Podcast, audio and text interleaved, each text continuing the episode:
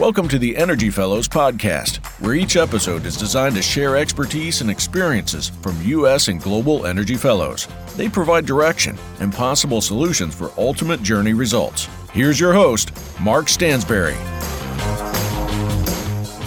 Enabling best in class customer experience and operational excellence in a hyper connected oil and gas world, TCS prioritizes problem solving and leverages customer insights to drive real business results. To find out more, go to tcs.com. That's tcs.com. Welcome to the Energy Fellows podcast. I'm Mark Stansberry, your host. Today we have with us a great friend of mine and to the industry and the energy industry in Oklahoma and across the nation, David A. Guest. David, welcome to the Energy Fellows podcast. Thank you, Mark. I appreciate the opportunity to speak with you today. Well, it's always great to visit with you. And I know for a fact, I can say it early, that we'll be having a lot of things we'd like to discuss we won't be able to cover today, but we'll cover as much as we can in a short period of time. But we have a lot of those that are listening that come from not only the energy industry, uh, the senior fellows and the energy fellows, and those in the thought leaders and industry leaders, but those that are up and coming, those that are students or those that are thinking about entering as a student in the energy management side or energy fields. We have those that are uh, up and coming leaders. So we have a broad spectrum, including consumers that would like to hear and get facts from you and from us and how we can make America's need for energy even stronger and, and how we can help the globe. So we'll start off with, uh, I think, so important. As always, I love to talk about the, you as a, as a friend, as a guest, to talk about your journey of life because this journey is very important for those that are listening to understand what the future holds because you have to look at the past to look at the future. So, David, please tell us about your journey. Well, Mark, I would like to say oil and gas is in my DNA. I'm a third generation oil and gas energy person. Grandparents on both paternal and maternal side originated from North Texas, moved to central Oklahoma to get rich, picky cotton. And due to the boll weevils and drought, that didn't work out back in the early 20s.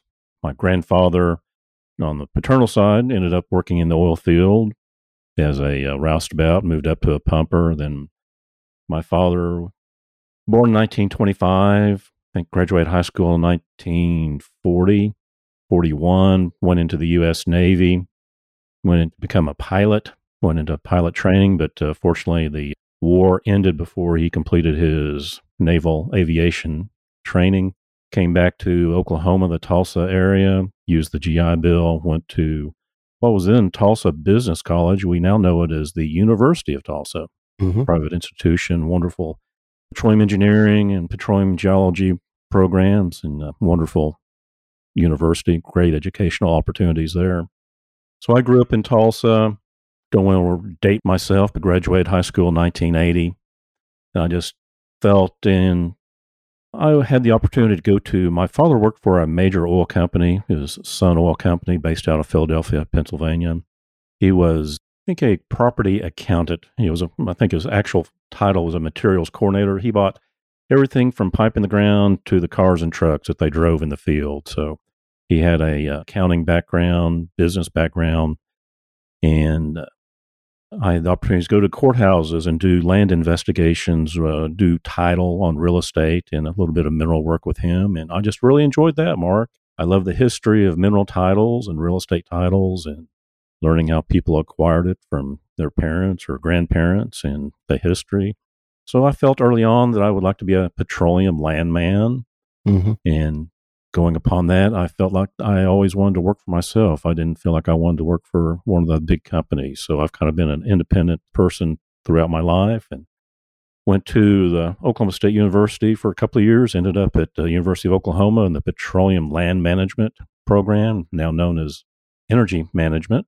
Mm-hmm. They've kind of broadened out from what was originally petroleum landman trading, now do energy trading and energy management in all spectrums. So it's kind of broadened the program down there in Norman. But that's kind of my background. I've been a, a uh, small independent producer for 30 some years, been in the mineral business for almost 40 years. I just love the industry. Like I said, oil and gas is in my DNA. And also, we all know that oil and gas is in the DNA of everybody's life, whether it comes that's from right. oil and gas products, transportation, our food. our energy, just uh, everything is related to oil and gas. You're exactly right. I'm glad you mentioned that. You know, David, you are president, I believe the title is president of Guest Petroleum, maybe CEO as well, CEO and president. And I uh, am vice president of Guest Petroleum. It's a ah, family company. Gotcha. Gotcha. So we spread the titles around. You spread it around. There, and I yes. have an older brother, an older sister, and ah, gotcha. We share the company, and uh, we're in the marginal well operating business in Oklahoma and a couple other states. But primarily, my focus at this point is mineral. I hate to use the word exploitation, but mineral management and oil and gas leasing and management and trying to cash those checks. Well, I got to keep up with your titles. They switch around on me, but that's good because nothing moves without energy, including David A. Guest and his efforts. And I'm glad you do have these efforts when it comes to education as well. You're not only involved in the industry side as far as uh, making a living, but also educating the public. And really appreciate you doing that as a member of different organizations you've been part of and through your leadership as whether it's on a board or advisory board or whatever it might be you're not just a member, you're active. And that's appreciated on a regional, state, and national efforts. You've helped us in great ways. On that note, our country faces some difficulties ahead. Those that are upcoming leaders and those that are current leaders are scratching their heads going, you know, what's next? What can we do? How can we educate uh, to make sure that the message is clear and how we can go through the processes to get to what I call striving for energy efficiency and environmental preservation has been my theme for years. And I think that carries forward to the next generations, what they're trying to do. There's a workforce issue, big time. How do we get to recruit and retain, especially young people, to go through the ranks? You know, the gap is there, David. How do we meet this challenge? And I'll start there. How do we meet the challenge on the workforce? Because then I'd like to go into as far as electricity and the usage and what's going to be needed and what reliability and accessibility is needed as well. Let's go back to the workforce and the challenges there on messaging. Well, in preparation of our talk today, I looked at some numbers yesterday, and you know, the oil and gas industry over the uh, recent COVID 2020 2021, just in the state of Oklahoma, lost an estimated 20,000 oil and gas jobs. Mm-hmm. Texas lost 55,000 during 20 and 21. You know, fortunately, here in 2022, Oklahoma has regained about 8,000 jobs in oil and gas. Texas has regained about 33,000. And I was looking, you know, Texas, the numbers here from Texas on the jobs that are needed. And I agree, and I am firm believer in education of all forms, whether that's a bachelor's degree, a higher education degree, or technical or career mm-hmm. tech, as we call that in Oklahoma. Right. And the numbers that I saw, this is coming out of Texas, is that the available jobs today as we speak, whether they be a landman, geologist, petroleum engineer, draftsman, truck driver, pipeliner on a rig, the current jobs that are available, 44 require a bachelor's degree, 34% a high school diploma or a GED, and 24% no educational requirements. Most of the top qualifications for the jobs in industry right now are including a CDL, also known as a commercial driver's license. Right. And if you know some of those also require a master's of business administration and regarding the CDLs, a tanker endorsement. So the job opportunities in the energy industry are wide ranging in whether that requires a college degree or like I said, I am a big believer in the vocational education system, training to be a welder, be a pipe fitter, be an electrician, be a plumber, listen to a, a uh, talk from the Oklahoma Labor Department, the Secretary of Labor, Leslie Osborn, speaking that not to be nefarious on any specific job title, currently there are enough accountants, there's enough engineers. We need more electricians, we need more plumbers. Mm-hmm. And those are high paying jobs. Right. So I think we just need to encourage as much as we can for the younger generation to go ahead and fulfill their educational needs and trying to find a career path that you would enjoy. I think that's a you know primary driver is always do something you enjoy. Well, I look at it from that standpoint as well because I know how much you enjoy your work and the results you have and the encouragement you give others. Appreciate that so much. I look at it from the standpoint of the challenge uh, with the public and getting the message out beyond just the workforce. And I feel in some ways we've succeeded. In some ways, I feel like we fall behind. Might tell about the organizations you're involved with, and then we'll get into some issues. But to get to the issues, have you talk about what organizations you've been part of and are still part of, kind of the history there, because to be effective, we have to be involved. And uh, you are that, involved in a big way. Absolutely, Mark. And I will say, you know, the first organization that we met was the National Association of Royalty Owners. That's I right. think that's uh, how we had first exposure to each other, then through the Oklahoma chapter of the Association of Royalty Owners as well.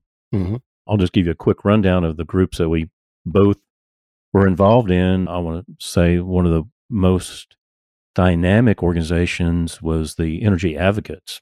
Right. And I know you were a driver behind that organization and just did amazing educational outreach and public relations. So I want to compliment you on Thank you. Your work with the Energy Advocates. Really appreciate it. You and I also served on the uh, Oklahoma Commission for Marginally Producing Oil and Gas Wells, which has been renamed as the Sustaining Oklahoma Energy Resources Committee. That started out, you know, developing education programs for operators and their employees and contractors about how to keep the smaller wells in production, maintain those cash flows for owners, mineral owners, keep those dollars in the local communities.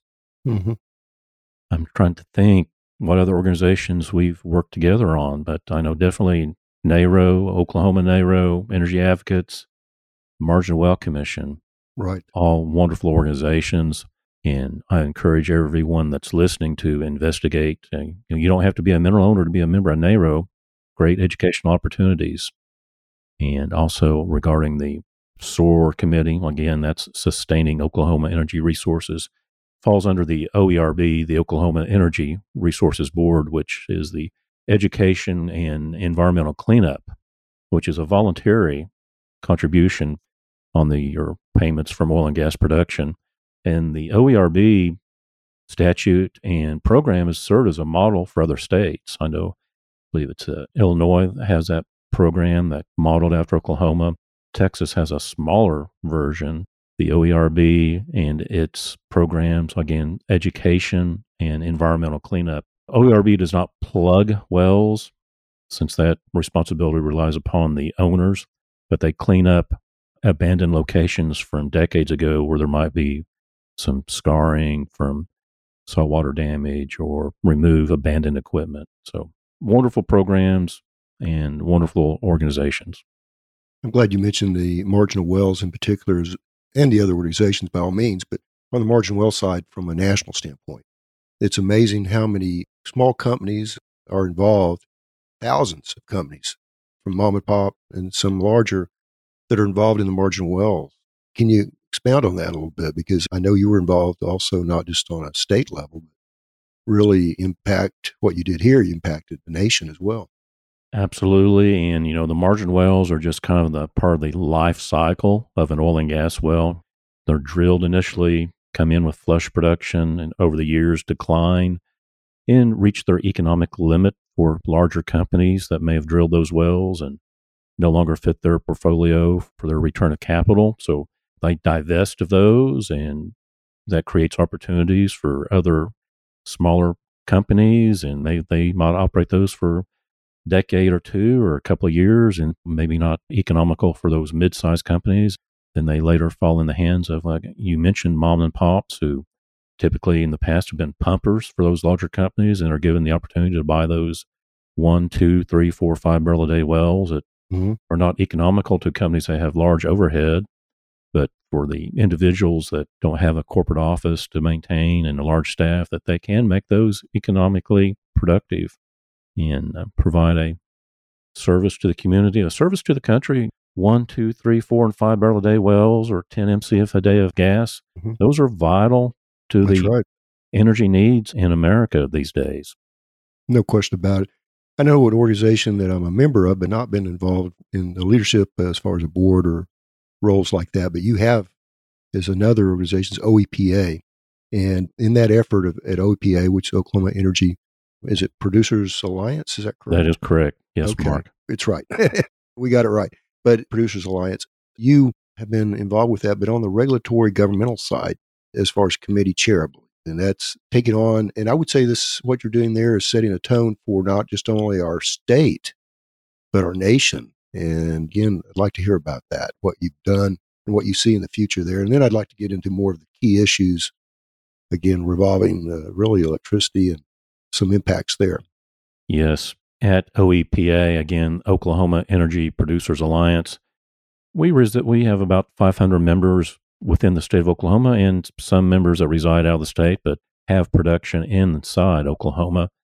We are typically family owned, generationally owned companies, typically vertical well producers, and typically marginally producing oil and gas wells. And to give listeners that definition, which comes from the federal regulations, IRS regulations, a marginally producing well, or colloquially called a stripper producing well, is less than 15 barrels of oil per day and less than 40 MCF of gas per day. And again, typically the members in our trade organization are family. There are a few of the entities that are public, but again, they're typically family owned and generationally owned. We keep our tax dollars in the smaller cities and counties, help support our schools, the, the tax base. So we're very proud of that. I am the legislative chairman volunteer position. That's been interesting to me. Mark, as a, as a landman, even though that's my training, I'm more of a yes or no kind of guy. Let's get on down the road. So having to deal with the legislators and uh, lobbyists at the state capitals, kind of a challenge to me on a personal basis to learn the negotiation process and uh, legislation. One of the big issues going on today, and this will address the question locally as federally, is methane emission rules. That's something that the EPA, there's a ruling that to be coming out this year on methane emissions and monitoring. And that's something that we're observing, looking at the rulemaking and trying to determine the impact on just not small producers, but all producers, all the way from the one barrel a days up to the thousand barrel a day producers, and how that's going to be impactful on fees, monitoring systems, and such. Well, your leadership at OEPA is very needed and welcomed. And so please continue in the, your efforts on all these areas we've talked about. Like I say, when you take something on, you act. It's uh, wonderful what you do. On to the national level, and which is looking at state and regional. It's a big part of that, being next to Texas and all these producing states around us, and Oklahoma, of course. We looked at not that long ago a reliability issue when it came to electricity, when it came to accessibility, when it comes to the grids, and so forth. Where are we in statistics regarding, uh, let's say, the usage of natural gas, coal, nuclear, oil, and so forth? Can you give us a kind of a breakdown of some things you're aware of that we should all be aware of and how we can incorporate some of this in our work as far as finding solutions in the energy industry? I'd be glad to, Mark. I want to give a plug for yourself regarding your book that just was published here in the last uh, Well, couple of you. months. Oh, appreciate that. The, the book title is America Needs America's Energy and Its Natural Resources. Thanks, David. It's a short read, but it's packed full of information and statistics. And I'm just amazed at the footnotes.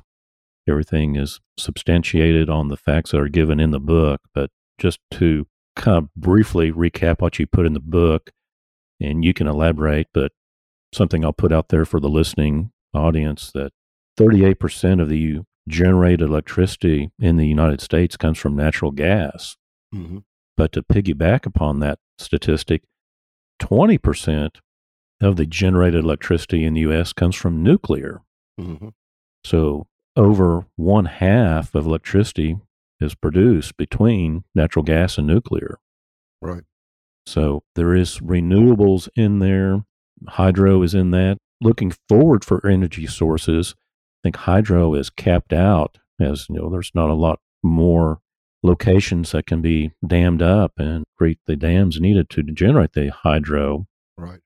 Personally, I know we have the uh, climate change issues going on in ESG, but something that's not talked about very much when we're talking about wind and solar as the touted savior for energy and climate change is nuclear. Mm-hmm. And I just want to reiterate, you know, the statistics that I've found, but listeners probably can re-verify that through the EIA information, the uh, Energy Information Mhm. federal government's agency, Energy Information Agency, through the Right. federal government, that 20% of electricity today is generated from nuclear. So I think that probably needs to be talked about more than what we hear about in the legacy media. Well, yeah, and that's what I mentioned, you know, as reference to natural gas and to wind, solar, and so forth, is all we hear about, and I said oil in the sense that people are always referring to the oil situation, but when it comes to the climate and to environmental stewardship, I see that we've done a wonderful job in so many ways through the years to not only meet regulation requirements, but to step forward beyond that and to look at innovation and technology. And here in Oklahoma, as well as in Texas and throughout the region and nation, we've led that effort. Even in globally, we've done that. So appreciate you mentioning that because oil seems to be where everything leads to getting the bad rap these days when it comes down to shutting down. But they've included natural gas in that as well when it comes to fossil fuels. But fossil fuels are still a big, important part for our future for years to come. As you mentioned, petroleum products and so forth that are necessary in our daily use for us, plastics and on and on. So, if you will, tell us a little bit more about some of the stats or some of the issues you're seeing that we should be aware of. Well, I think a key stat that needs to be brought up today is we're approaching wintertime here in the United States. And quick mention is that natural gas prices are up 33% over one year ago today. And, you know, as we approach the heating season, I think the general public needs to be made aware of the potential cost and the heat for natural gas and electricity that's going to be used to create heat. Those costs for those products, electricity and natural gas, are going to increase and they will substantially increase over the winter. And I think that's going to be a sticker price shock for the general public. Don't think the legacy media is doing a big enough warning of uh, the potential cost for the general public for maintaining their standard of living and just trying to stay warm and cook over the winter. At Europe, the situation of the energy situation in Europe right now that we do see in the media a little bit, but I don't think the general American public really is grabbing, has a real grasp of the situation that could become very life threatening. No, I, I, hate to be negative. I'll try to turn it positive, but we just Mhm. need to be aware that uh, energy costs are not going down. Energy costs are going to be going up and could be dramatic over the winter. Well, if we would have had and still could get the proper support, we could definitely uh, see better results. And that means definitely understanding the public and consumers of the importance of not only electricity side and the natural gas, wind, solar, and so forth, but the importance of the oil industry. As I mentioned, I put all that in the equation of natural resources. Not necessarily they each provide the same benefits, but they are all in the same family of natural resources.